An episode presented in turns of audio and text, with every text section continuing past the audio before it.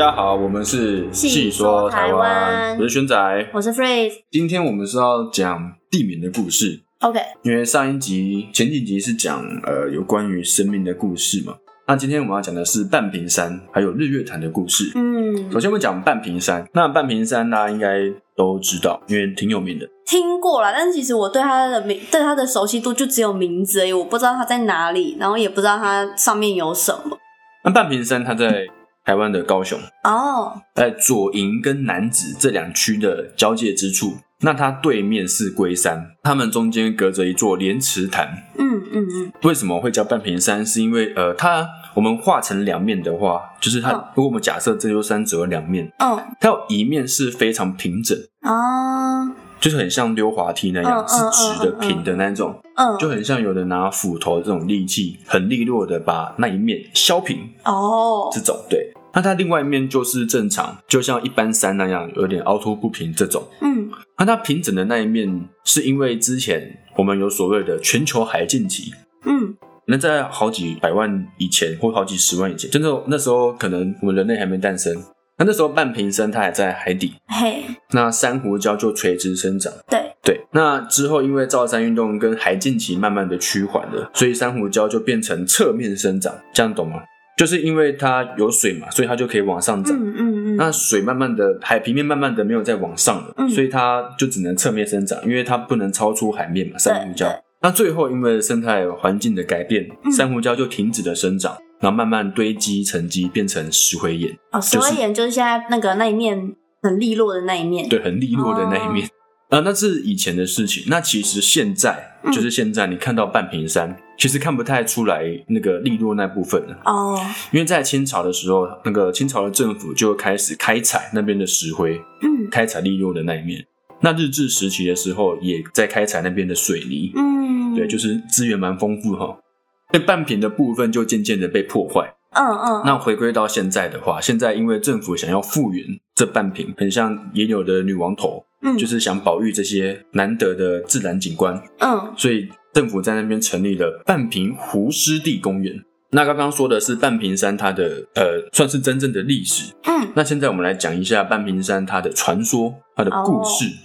那以前的半屏山，据说啊，以前的半屏山是另外一种原因变成这样的。嗯在很久很久以前，半屏山的山脚下有一个村庄。那突然有一天，有一个没看过的阿伯，他推着一个小摊车卖起了汤圆。啊他推车的布条上面就有点像扛棒，嗯，上面写着一碗汤圆两块钱，两碗汤圆一块钱，哎呦三碗汤圆不用钱。哎呦，这种亏本生意啊，大家都很惊讶，哎，怎么会有人这样做生意呢？那因为这种亏本生意，所以大家其实不太敢去吃他的汤圆，因为那么便宜，所以你可能不知道它的材料是什么，对因对，为你也不知道他做，他就在那边卖。那这时候有一个胆子比较大的壮汉，他自告奋勇的先上了，他直接跟阿伯点了三碗汤圆来吃。嗯啊，第一口吃下去的时候，壮汉就说：“哎呀，太好吃了，怎么这么好吃呢？”然后就狼吞虎咽的把那三碗汤圆吃完了。哦，啊，吃完了，汤圆壮汉就说：“哎、阿贝，三碗不用钱啊，那我先走啦。”阿北也跟他说：“哎、好，慢走，好吃的话再来。”那看到这个情况，阿北也没有真的跟这位壮汉收钱，所以大家就争先恐后的点了汤圆来吃，而且每个人都是点三碗不用钱的。哦，那大家吃完就走，不带走任何一片云彩。嗯对，不用钱。那虽然大家没有看过这位阿北，也不知道这个汤圆是怎么做出来的，但是因为不用钱又好吃，所以每天都有很多人来这边吃个三碗汤圆，一次都吃三碗。那这样持续了一阵子呢，有一天有一位年轻人，他来到阿北的摊车前面，有点了一碗汤圆，嗯他点一碗哦，那他吃完正准备要掏出两块钱来付钱的时候，旁边的熟客啊就跟年轻人说：“哎、笑人呢，你可以点三碗啊，你这样你就不用付钱了。”嗯然后那个年轻人他就回答说：“啊，不用啦，没关系，我吃一碗我就饱了。这阿北也要赚钱的，也要生活啊。”这嗯，样，这时候阿北心满意足的看着年轻人笑了一下，就突然的砰的一声，一阵很大的烟雾把这个阿北跟他的摊车盖住了。那烟雾散去之后呢，阿北变成一位白头发、白胡须的慈祥长者。原来他是一位仙人，他就是要下山来找一位心地善良的人，收他为成为弟子。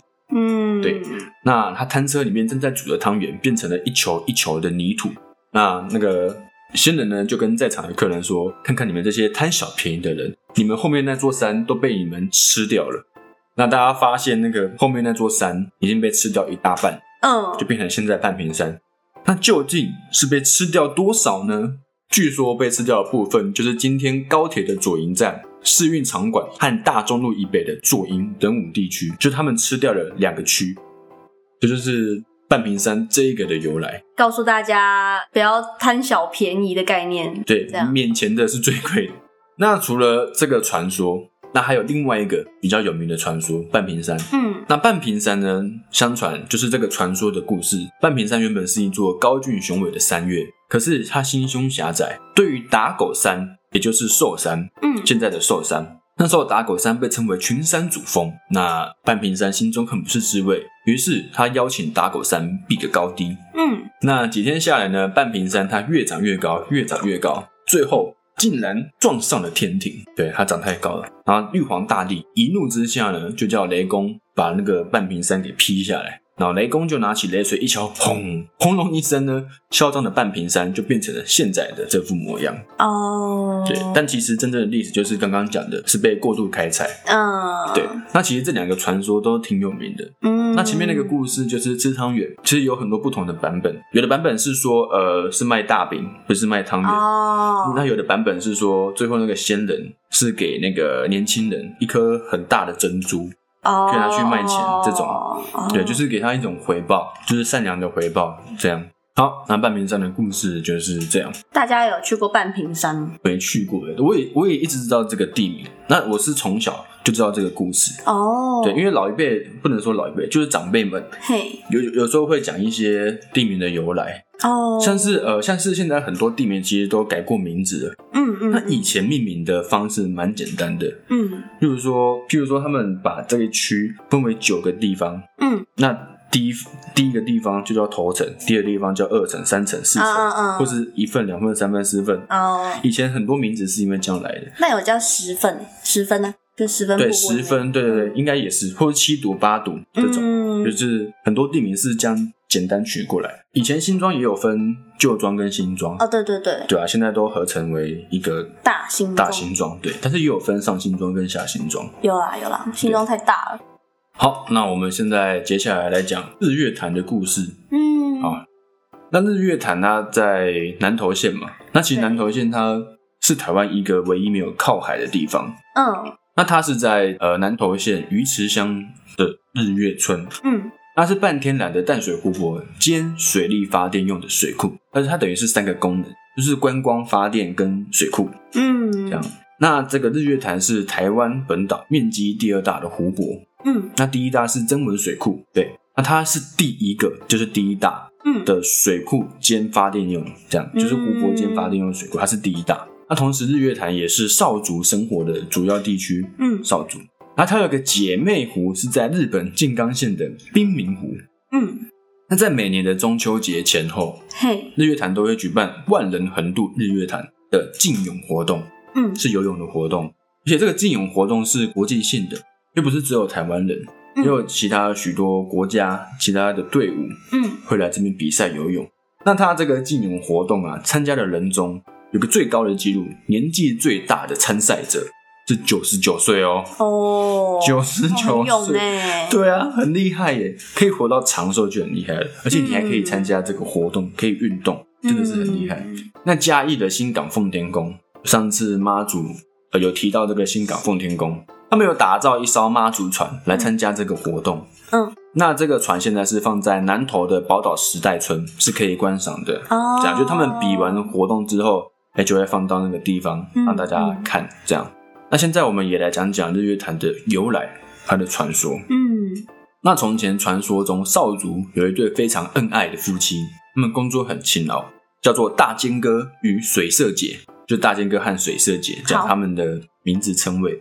那这对人人称羡的夫妻，他们平常是捕鱼为生，日子过得很平淡。嗯那有一天，这对夫妻如同以往，顶着大太阳在河里捕鱼的时候，忽然之间地动山摇，紧接着天地突然变成一片黑暗。那天地变成一片黑暗，所有的人都叫了起来：“哎，怎么了？太阳怎么不见了？突然变暗了。”那大家等了又等，等了又等，还是等不到太阳的踪影，人们的心里慢慢的笼罩在恐惧的气氛当中。嗯，那直到晚上月亮出来后，人们才趁着月色，赶快完成白天还没完成的工作。嗯，然而，不幸的事情再次发生，一样也是一阵天摇地动之后，月亮也不见了。吼，顿时间也陷入了一片黑暗。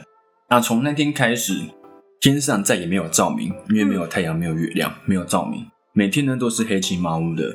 那夫妇两人只能烧柴火，并且点燃松蜡来捕鱼，嗯嗯这样就是用这种点燃亮光物的方式来捕鱼。嗯然而时间一久，因为没有太阳，没有阳光，植物就开始枯萎，嗯嗯，对万物的生活都越来越困苦。夫妻两人认为太阳跟月亮可能是掉在森林里面。那为了这件大事，组里呢召开会议讨论要如何解决。那七嘴八舌的讨论之后呢，大尖哥跟水社姐他们提议先到处找找看再说，总比在这里发愁担忧的好。嗯所以呢，这对夫妻就背着简单的食物、简单的一些生活维持生活的器具，拿着火把开始进森林，翻山越岭的寻找太阳跟月亮。那他们在路上遇到几个因为没有太阳和月亮而发愁的人，那他们也鼓励这些人继续的工作，并说：“哎，我们一定会把太阳跟月亮带回来。”哦，这样对。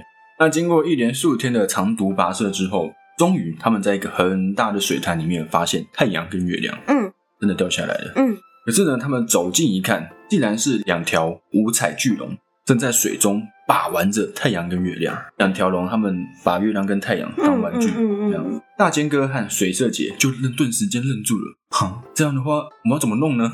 要用偷的吗？还是用抢的呢？嗯嗯嗯，对，正当他们发愁之际，这时候走来了一位老爷爷。那这位老爷爷他是被巨龙抓来处理杂事的。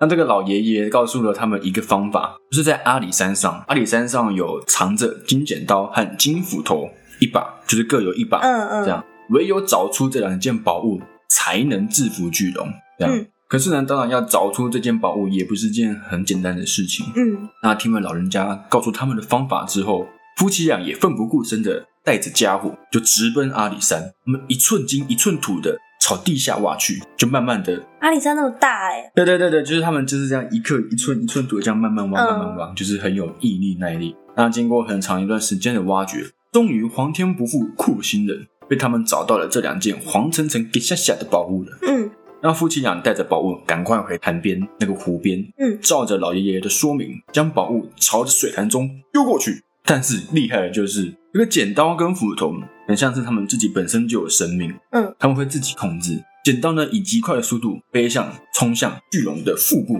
致使巨龙肚破长流，发出痛苦的哀嚎声。紧接着，金斧头也是疯狂的朝巨龙的头上一劈，顿时间巨龙的头啊，脑浆四溅，血流如注，两只巨龙惨死在潭中。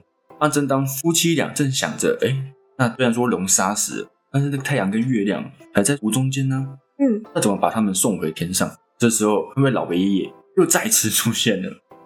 除了恭喜他们除掉一个大害，还要告诉他们说，哎，只要将巨龙的眼睛吃下去，就可以长很高，变成巨人。这样，嗯那大剑哥跟水色姐他们就立刻挖下了巨人的眼睛，哦把它吃掉。哦，总之他们吃下去之后，瞬时间两个人啪的一声，很快啊，就长成了巨人。对，那他们就拿着旁边的棕榈树或者太阳和月亮，把他们放回天上运行。嗯这样才终于又有了白天跟黑夜，白天有太阳，然后晚上有月亮。